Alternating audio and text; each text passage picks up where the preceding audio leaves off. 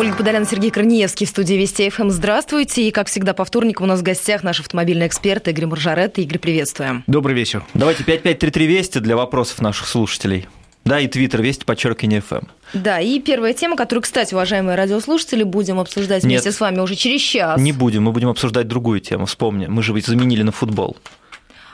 Да. Извини, Ну, пожалуйста. ничего. Но это меня тема очень сильно захватила, поэтому, поэтому вот видишь как. Итак, ГИБДД сможет узнавать о болезнях водителей. Минздрав совместно с ГИБДД могут запустить эксперимент по выявлению автомобилистов с медицинскими противопоказаниями к управлению транспортными средствами. Игорь, мы знаем, что вы хорошо знакомы э, с этой инициативой. Вот мы хотим узнать, во-первых, все подробности, как это будет работать, доступ к базам данных Минздрава и плюсы и минусы, и подводные камни у такой инициативы есть?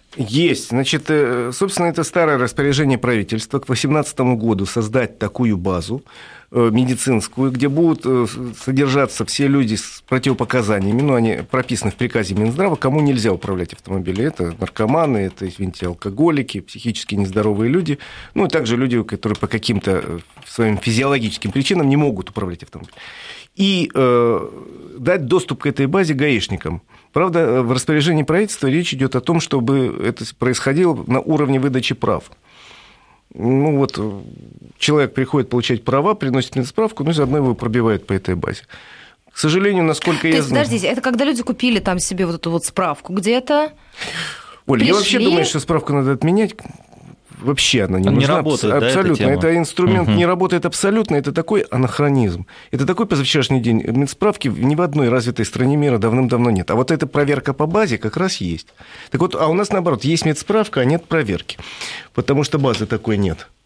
И вот, э, если заработает такая база, ну, к сожалению, мы пока еще из нее ничего не узнаем, потому что эта база будет охватывать только тех людей, которые состоят на учете в государственных учреждениях. А и немного таких людей, вы думаете? Я думаю, таких людей достаточно, но большая часть, согласитесь, людей, которые, ну, скажем, есть проблемы с наркоманией, все-таки их стараются устроить в частные медицинские центры.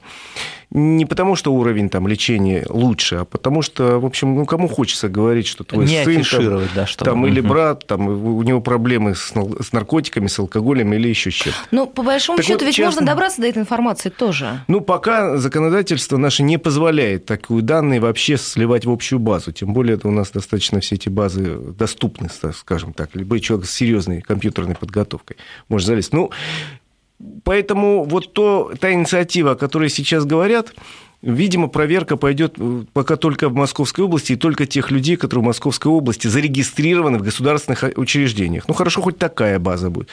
Что касается проверки на дорогах, то это вообще, по-моему, извините, пшик какой-то, потому что сейчас валовых таких вот массовых проверок на дорогах не производят.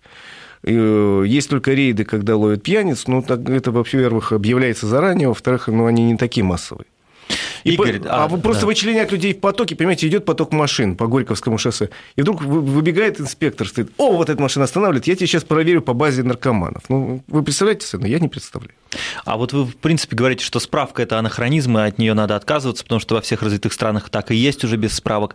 А как? Вот я не понимаю. Ну, а если Ну, человек болен? Серёж, правда. Значит, есть реально база, вот куда заносятся все люди, которых нельзя допускать к управлению. Значит, и полицейский в Германии, либо в Финляндии, в любой стране Европы имеет к этой базе, ну, не, не просто полицейский, а полицейский, который занимается выдачей прав. И он пробивает по базе тебе, и все. А все остальное это, ну, понимаешь, я вот прихожу к доктору, прохожу 10 докторов. Сейчас это формальность у нас. Даже если сделать не формальность, сделать чудовищно дорогой проверку. И тщательный, чтобы тщательной. дней, да. В любом случае, это, во-первых, будет дико дорого, потому что, ну, ну, извините, все это проверки, анализы, испытания, это очень дорогое удовольствие. Во-вторых, это что, о чем это скажет? Что в данную минуту, можно спросить у любого доктора, позвонить, спросить, о чем это говорит? Он говорит, что в данную минуту у вас нет вот заболеваний в этой сфере. А они могут появиться через месяц. Справка у нас выдается, кстати, на 10 лет практически. Ну, Ну, смысл, отлично, в ней, да. смысл в ней какой? В том, что повесить ее на стенку и говорить, 10 лет назад в 3 часа дня 5 февраля я был абсолютно здоров. Мгм. Больше в ней смысла нет никакого. А вот, э, Как это работает, например, в Америке? Еще раз говорю, нету справок медицинских, есть только проверка по базе больных. И плюс в разных странах, я не- в Америке шта- э, от штата к штату отличается законодательство. Не знаю как, я могу сказать, по Европе, у большинстве, по Европе. в большинстве стран э, только проверка у окулиста. И то у окулиста может быть окулист в салоне оптики, который выдает справку за 3 копейки о том, что вот у тебя зрение такое-то, рекомендованные очки или рекомендованные линзы. Контактные линзы. Да, да. вот и все. Игорь, уже спрашивают, будет ли таким образом доступ у сотрудников ГИБДД к врачебной тайне. Но я знаю, что эта система работает на плюс-минус, как бы либо есть, либо нет. Сейчас говорят, э, обещают, клянутся, что в соответствии с нашим законодательством гаишник может забить информацию и сказать, Иванов в базе состоит или Иванов в базе не состоит. Какой диагноз у Иванова? не будет якобы написано. Тем более, что, извините, база обновляется, может быть, человек лечился, вылечился, а кто-то не состоял вчера, а сегодня он уже в базе. Поэтому это должен быть такой подвижный какой-то инструмент, а не такая э, скрижаль, застывшая намертво. Поэтому вопросов очень много. Будут, я говорю, в начале по, по Московской области проверяться хотя бы перед выдачей прав. Хорошо, посмотрим, как это работает. Из Татарстана пишут совершенно правильно, а то больных и нервных на дорогах очень много. Больных и нервных на дороге много, но, знаете, если проверить большинство больных и нервных, то у них справка и, в общем, железное здоровье. Да, пожалуй. Ну что ж, наверное, с этой темы хватит, более-менее все понятно. Понятно, что ничего не понятно, что очень сложная идея, и непонятно, как это будет осуществляться. 5533 Вести в начале сообщения. General Motors, э, компания, которую мы постоянно обсуждаем в последнее время, тут признала, что 77 смертельных случаев произошло из-за дефекта в замке зажигания автомобиля. А вот как такое может быть? Э, ну, что ж такое за дефект-то? Дефект может быть самый разный, но тут речь идет вот о чем. Не доказано, что все эти 77 случаев произошли именно от этого дефекта. Угу. Вот этого нету. Но, как правило, когда начинается разбирательство, компании такого уровня предпочитают э, сразу признать свою вину и выплатить деньги. Это бывает проще, чем серьезное длительное разбирательство надолго. Потому что Э, если помните, был прецедент несколько лет назад, когда была история, что некий человек поехал на автомобиле Toyota, у него там залипли, залипла педаль газа, он разбился. Потом, значит, э, выяснилось, что таких случаев несколько, компания Toyota упиралась, говорила, быть не может, потом против нее выдвинули какие-то миллиардные иски, она вынуждена была заплатить, а потом выяснилось, что действительно часть этих людей вообще никакого отношения к вот этому конкретному дефекту не имела. Просто их э, количество выросло достаточно быстро когда есть возможность списать на какую-то и мелочь, там, серьезную проблему, многие делают это с удовольствием. Поэтому сейчас многие компании достаточно быстро идут на соглашение и говорят, ну ладно, мы признаем вот это. Потому что длительная судебная разборка в условиях их юридической системы может принести к большим потерям. Насколько я знаю эту историю, там на самом деле в большинстве случаев не доказано, что именно вот по этой именно проблеме. Произошла авария. Похоже, вот отсюда было. Ну, лучше угу. закрыть. Понятно. Ну, то есть, а в принципе, можно себе представить такой случай, когда э, замок зажигания, казалось бы, что может быть более безобидным в машине? Ну, бывает самые разные ситуации, когда причиной Угу. То есть я понимаю, когда аварии... газ залип в педаль. Да, причиной аварии бывает сущая ерунда. Угу. Как стихотворение. Помните, про потерянный гвоздь, угу. из-за чего потерялась подкова.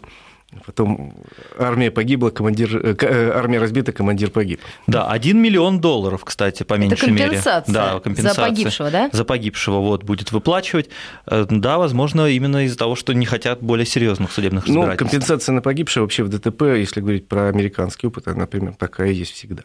Угу. Совершенно неважно, потому что выплачивает страховая компания. Но там дальше идут у них уже разборки. Хорошо, так, с Джем разобрались, и вот э, тема, которая нас очень сильно, э, ну, взволновала, что ли. Даже рассорила, я бы да, сказала. потому что это тема, которую сейчас все обсуждают, менеджер салона, э, которая купила авто у любовницы Хорошавина, губернатора, губернатора бывшего, бывшего Сахалинской области, да, в общем, ее уволили. Ну, вы знаете эту историю. Сначала губернатор Хорошавин купил очень хорошую машину своей любовнице. Затем э, любовница поняла, что такая машина ей не нужна, и пошла ее продала в салон, трейдин так называемый. Mm-hmm.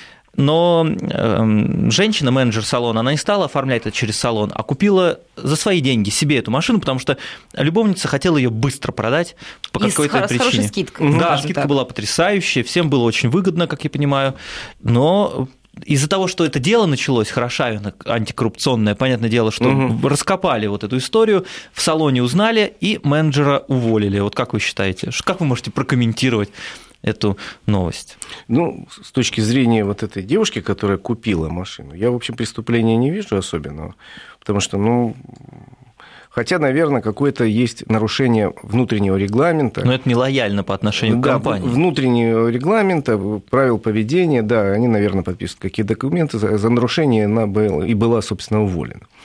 Вот. А что касается вообще ситуации, когда вот менеджер воспользовался своим служебным положением и приобрел для себя лично автомобиль в обход всего этого, ну, мало ли что, в конце концов, в любой сфере торговли, а торговля автомобилями – это одна из видов торговли, в любой сфере экономики случаются ситуации не очень красивые, может быть, с точки зрения внутренних правил, а может быть, нам внутренние правила какие-то покажутся не очень красивыми, где-то очень строгими там. Может быть, где-то, кстати, требуют, чтобы вы обязательно покупали машину только в своем салоне, кстати, ездили на работу только в машине своей марки. Ну, э, нам с вами покажется это странно, а внутри компании это все. Да как, как салон это работает? Вы имеете в виду, что это не редкость такие ситуации? Я имею в виду, что в салонах, конечно, есть какие-то вещи, которые, э, ну, для них нормально, для, нам со стороны может показаться, что это какая-то вот такая некрасивая. То есть получается, что менеджер придерживает что-то для своих? Да, это бывает регулярно, насколько я знаю, и согласитесь, что есть там машины, условно говоря, каждый менеджер, каждый салон обязан иметь, например, какое-то количество трейдиновских машин. Э, прошу прощения, э, тест, э, тест-драйвовских машин. Угу. Тест-драйвовских. То есть это машины, на котором клиентам демонстрируют возможности модели. То есть я прихожу, хочу купить Mercedes S-класса. Мне говорят, вот у нас тест-драйвовский, вы проедете тут кружочек, поймете, насколько это хороший автомобиль. Вот э, эти автомобили, они обычно ездят не больше года, есть какие-то, которые гоняют в хвост и в гриву. Да, Игорь, мы сейчас прервемся, но продолжим эту тему после новостей. Отражение. Итоги дня подводим вместе с вами. Ольга Бадарян, Сергей Корнеевский, Игорь Маржаретто у нас в гостях. Игорь, да, вот мы внимательно слушаем ваш рассказ о том, как не доходят хорошие машины и тест-драйвовые. Да, гоняли их, гоняли их хвост и в гриву. Нет, но есть автомобили, еще раз говорю, тест-драйвы, которые гоняют в хвост и в гриву, и они потом продаются по положению обычно через год. У них не такой большой пробег, но они могут достаточно сильно измученным быть. А есть машины, которые получше, у них все равно хорошая скидка, как правило, они достаются, собственно, сотрудникам салона, и в этом ничего такого страшного нет, но это и внутреннее дело салона, как распорядиться. В конце концов, Понимаете, э, они же зарабатывают деньги, они могут заработать деньги, если продать на сторону этот автомобиль подороже, а могут подешевле продать собственному сотруднику, стимулировав его на, на что-нибудь, на трудовые подвиги на новые. Хорошо, но вот я, допустим, простой гражданин, пришел покупать машину, я могу, не могу рассчитывать на хорошую, потому что либо ее сотрудники не, перекупили... Не, не, Это такая советская либо... система, да. когда из-под полы торговали. Нет, нет, ну, вот я значит, чувствую. Вот. Сереж, ну что значит нельзя рассчитывать на хорошую? Приходишь в салон, и, в общем, там стоит какой-то ряд новых новых автомобилей. Да, эти новые автомобили. Нет, но трейдиновские, я имею в виду. Трейдиновские, а, понимаешь, угу. салон продает автомобили по рыночной цене в трейдине. Значит, ну, продает он по рыночной цене выставленные, они вот стоят в рядок. Про каждый автомобиль можно узнать, если он через салон продается, более-менее его биографию. Mm-hmm. Те расскажут, и, как правило, на трейдиновский автомобиль дают гарантию как минимум полгода, если это ну, гарантию, собственно, дилера. Это нормальный бизнес, Просто в каких-то случаях они могут продать своему сотруднику, но а в каких-то случаях, как сейчас, менеджер увидит хорошую машину, скажет, давайте не будем через салон оформлять, да. сделаем все по-тихому. И такое да, бывает. Да, это нарушение корпоративных правил. Но такое, в принципе, выяснили. бывает. Э, такое возможно. Такой возможности везде. Ну, Есть, да. ну да. Ну, как бы мы привыкли закрывать глаза на такие мелочи. Ну, каждый из нас э, понимает, что в жизни, если у вас есть знакомый, там, условно говоря... Ну, конечно, что ж ты своему-то не Владелец ага. автосалона, всегда же можно пойти, позвонить, сказать, Петь, слушай, ну я вот тут жене машину присматриваю, может, что-нибудь найдется хорошее. Живем, да, я, между прочим, думаю, то же самое происходит в любой стране мира. Да, я тоже думаю. Потому что это нормальная человеческая психология, и требовать от того, чтобы эта девушка-менеджер, которая увидела, что вот в салон прикатывает шикарную новую машину со скидкой в 50%, сказала бы, нет, я такая честная, рванула на груди блузку. Я обязана сдать это все в салон. Ну, вот Но... она решила поступить, как она посчитала нужным. Говорит, к сожалению, поплатилась. Да? Ну, к сожалению, не поплатилась. Да. Хотя я говорю еще раз, что существует масса вещей, которые в, ди- в дилерской среде ну, совершенно нормально. А извините, в среде турагентств существуют там внутренние горящие путевки, внутренние, которые нельзя выбрасывать. Я знаю просто систему, нельзя выбрасывать uh-huh. на рынок, чтобы его не сломать. Не обвалить его, да? Да, супер важным предложением. И среди турагентств есть такие путевки супер горящие, которые просто для своих. Говорят, слушай, угу. может, слетаешь, это вот, вот нельзя выбросить в продажу в открытую, потому что следующий придет и говорит, а дайте мне такую же. Ты говоришь, она одна была. А почему он продал? Ну, в общем, какие такие вещи. Угу. Ну, они вот существуют в мире. Куда, недалеко куда? от отдыха мы уходить не будем, мы на дачный перейдем. Ага. А, а именно, пикники на обочине, Игорь. Теперь камеры будут выписывать штрафы тем, кто решил объехать пробку по обочине. Вот с апреля начнут э, заниматься вот этой вот фото-видеофиксацией. Вы Отличная идея. Поддерживаю двумя руками, потому что терпеть не могу тех, кто объезжает пробкой по обочине. Это со всех сторон плохо. Ну, во-первых, ты показываешь, я имею в виду, ты это тот человек, который едет, да, показывает полное неуважение угу. к остальным. Во-вторых, ему же надо через какое-то время втыкаться в поток, и в результате все исследования показывают, что никто не выиграет. Поток замедляется гораздо по сравнению с тем, если бы он ехал нормально. Э, в-третьих, это очень опасно, потому что поднимается пыль, и можно в этой пыли въехать. Много таких аварий было, когда человек въезжал в стоящий, там, другой автомобиль и так далее.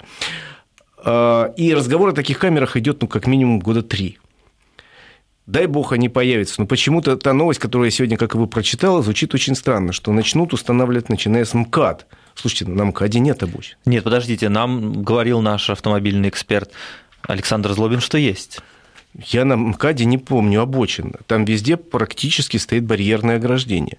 Там, может быть, идти...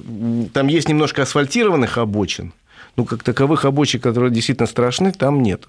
Но я, мне кажется, вот... Э, я вот... бы приветствовал, угу. если бы эту систему вводили, вот двумя руками закричал «Ура, ура!», и большинство автомобилистов так бы закричало, если бы ввели такие камеры на э, вылетных магистралях, на всех, там, на Горьковском шоссе, на Ярославке и так далее, где действительно не везде есть барьерное ограждение, обочины такие серьезные, особенно если это обочина грунтовая. Угу. Вот, пыль поднимается еще. Вот надо вводить. Ну, на МКАДе где-то нашли. Давайте начнем с МКАДа. А знаете, какой довод у тех, кто ездит по обочине? Ну, они говорят, что таким образом они открывают еще одну полосу. Да. да. И замедляют движение всего потока и создают угрозу для всего потока и для себя лично, поднимая пыль и э, просто нервируют людей. Ну вот да, видите, мы прямо сегодня обсуждали эту тему, я спросил, ну, может быть, есть какие-то плюсы в этом, ну вот э, доводы вот такие э, действительно звучат. Ну, с таким же успехом можно говорить, я езжу по встречной полосе, тоже открываю. Открываю, да. Ну да. Почему бы и нет?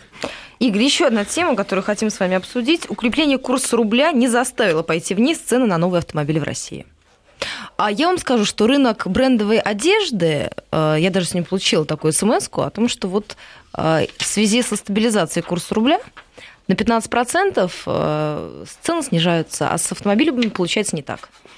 Ну, знаете ли, э, вот что я скажу по этому поводу. Я разговаривал угу. во многих представителях, они все-таки ждут время, когда э, они поймут, что рубль реально укрепился, и это надолго. То есть пока нет такого уверенности? Если, нет. если помните, а может вы и не помните уже, почти все 90-е годы цены устанавливались на серьезные покупки, я имею в виду автомобили.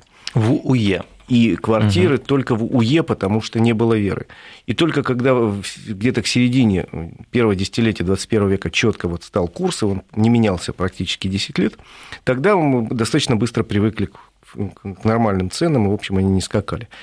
К сожалению, слишком свежо воспоминание о событиях конца прошлого, начала этого века, когда курс скакал сильно, и евро у нас добегал до 100 рублей, даже перебегал эту цену. Угу. Поэтому многие зарубежные компании очень осторожно себя ведут. И если и снижают цены, то путем даже не объявления снижения цен, а скорее о скидках. Скидки сейчас, я уже и в прошлый раз говорил, есть у очень многих. То есть скидку дилеров. легче отменить в случае чего, чем цену Да, снизить? она скидка, видимо, проговорена Или с дилерами. Точнее. Да, видимо, угу. проговорена с дилером сумма, на которую можно угу. сбросить цену этого автомобиля. Это более такая вещь, понимаете, вот если видит клиент интересный, он точно возьмет, можно ему дать скидку. А если так, а бы как пришел посмотреть, там, я не знаю, сфотографироваться на фоне этой машины, так и пусть он идет дальше. Вот, поэтому если э, дилеры видят, что человек серьезный, они на многие модели дают скидку, и такое разрешение у них есть. А вот общее снижение цен, оно может последовать в двух ситуациях. Первое, если у нас курс вот четко там в течение там, нескольких месяцев будет или стоять, или чуть-чуть даже как сейчас меняться в лучшую сторону, ну и при этом должен быть какой-то очень низкий спрос, как сейчас. Тогда, наверное, будут и снижаться. Пока еще, я раз говорю, есть у многих скидки очень серьезные. Хорошо. И вот такая тема. Автомобиль сорвался в Америке с моста из-за GPS-навигатора. Как-то уже очень сильно доверились э, водители. 64-летний а, водитель, его 51-летняя супруга доверились навигатору, ехали и вот э, прям с моста. Ну, один погиб, второй, как я понимаю, выжил. Э, ну вот GPS-навигатор, оказывается, какая опасная штука в принципе. Ну, у нас в Москве пару лет назад была очень смешная авария, известная, когда дама за рулем, доверившись, доверившись навигатору, въехала на Старой площади в будку, где сидел э, э, сотрудник, сотрудник полиции, он угу. убежал вовремя, когда увидел.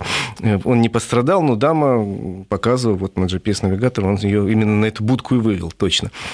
Случаи такие бывают. Меня в Германии однажды GPS-навигатор завел достаточно далеко от точки.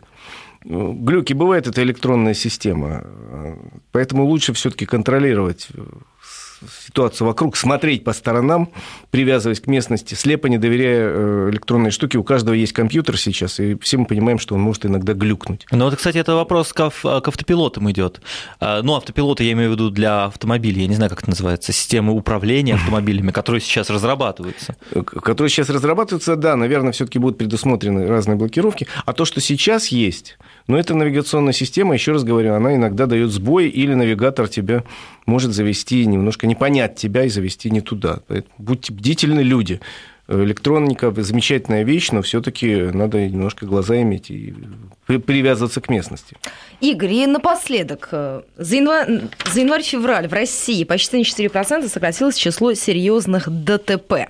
И ряд экспертов связывает это с кризисом, потому что деловая активность падает – и экономический кризис э, резко снижает вот эти вот поездки да. людей по столице. Вот вы тоже чувствуете эту взаимосвязь? Или по каким-то другим нет, причинам? Нет, нет, тут есть много причин. Одна из них, из главнейших, это, конечно, экономический кризис, когда люди экономят на поездках, сокращают количество поездок за счет, оставляют только самое важное. Ну, а плюс к этому есть еще и фактор зимы, которая у нас была, все-таки еще не закончилась. Плюс к этому все-таки появилось большое количество видеокамер, каждым годом все больше людей их боятся, не, не превышает резко скорости. То есть э, тенденция некая есть такая, ее можно анализировать и достаточно интересно. У меня есть еще 30 секунд? Да, у вас есть еще некоторое время. Сейчас узнаем, сколько именно вы, вы говорите. Да, я хотел просто сказать, что бывают и хорошие новости. Я вот вчера был в Государственной Думе, где обсуждалась очень интересная тема, мне понравилась. За счет э, средств не бюджета, а частных – в России начнутся в ближайшее время открывать спортивные комплексы на таких серьезных заправочных комплексах, где-то на трассах. И кому это нужно? А нужно водителям, дальнобойщикам, просто любителям. У нас, кстати, хорошая тенденция. Э, семьями начали больше путешествовать по России. Ну, из-за того, что за границей действительно дорого стало. Да и потом интересно, у нас столько неоткрытых мест для каждого. Угу. И э, когда сидишь там 4-5 часов за рулем, водителя затекает спина просто-напросто. А дальнобойщик – это вообще профессиональный байт. Вот я видел такую систему в Китае, у них на заправках стоят там турничок, там шведская стенка, такие типа степлер, знаете, степера походить да, ножками. Да, да, очень вот, эффективно. Очень удобно, значит, остановился, заправился, ну, поприседал, поподтягивался. И вот у нас такие собираются строить первые два э, по-моему, на трассе на Петербург откроют в ближайшее время комплексы. Мне эта инициатива очень понравилась, особенно если говорят, что это не из бюджетных средств, во-первых, а во-вторых, это будет бесплатно совершенно. Я с удовольствием посмотрю. Мне идея понравилась. Ну, то есть вышел из машины, немножко размялся, себя в форму да. и дальше. А я вот когда на долгие расстояния еду, я же выхожу, останавливаюсь, там зарядочку сделал, присел, там, угу. потянул спинку и поехал дальше. Теперь будете на специально оборудованных площадках. Спасибо большое, Игорь Маржарета, наш автомобильный эксперт. Сейчас впереди новости и следом расскажем в развитии самой главной темы дня. Отражение. Итоги дня подводим вместе с вами.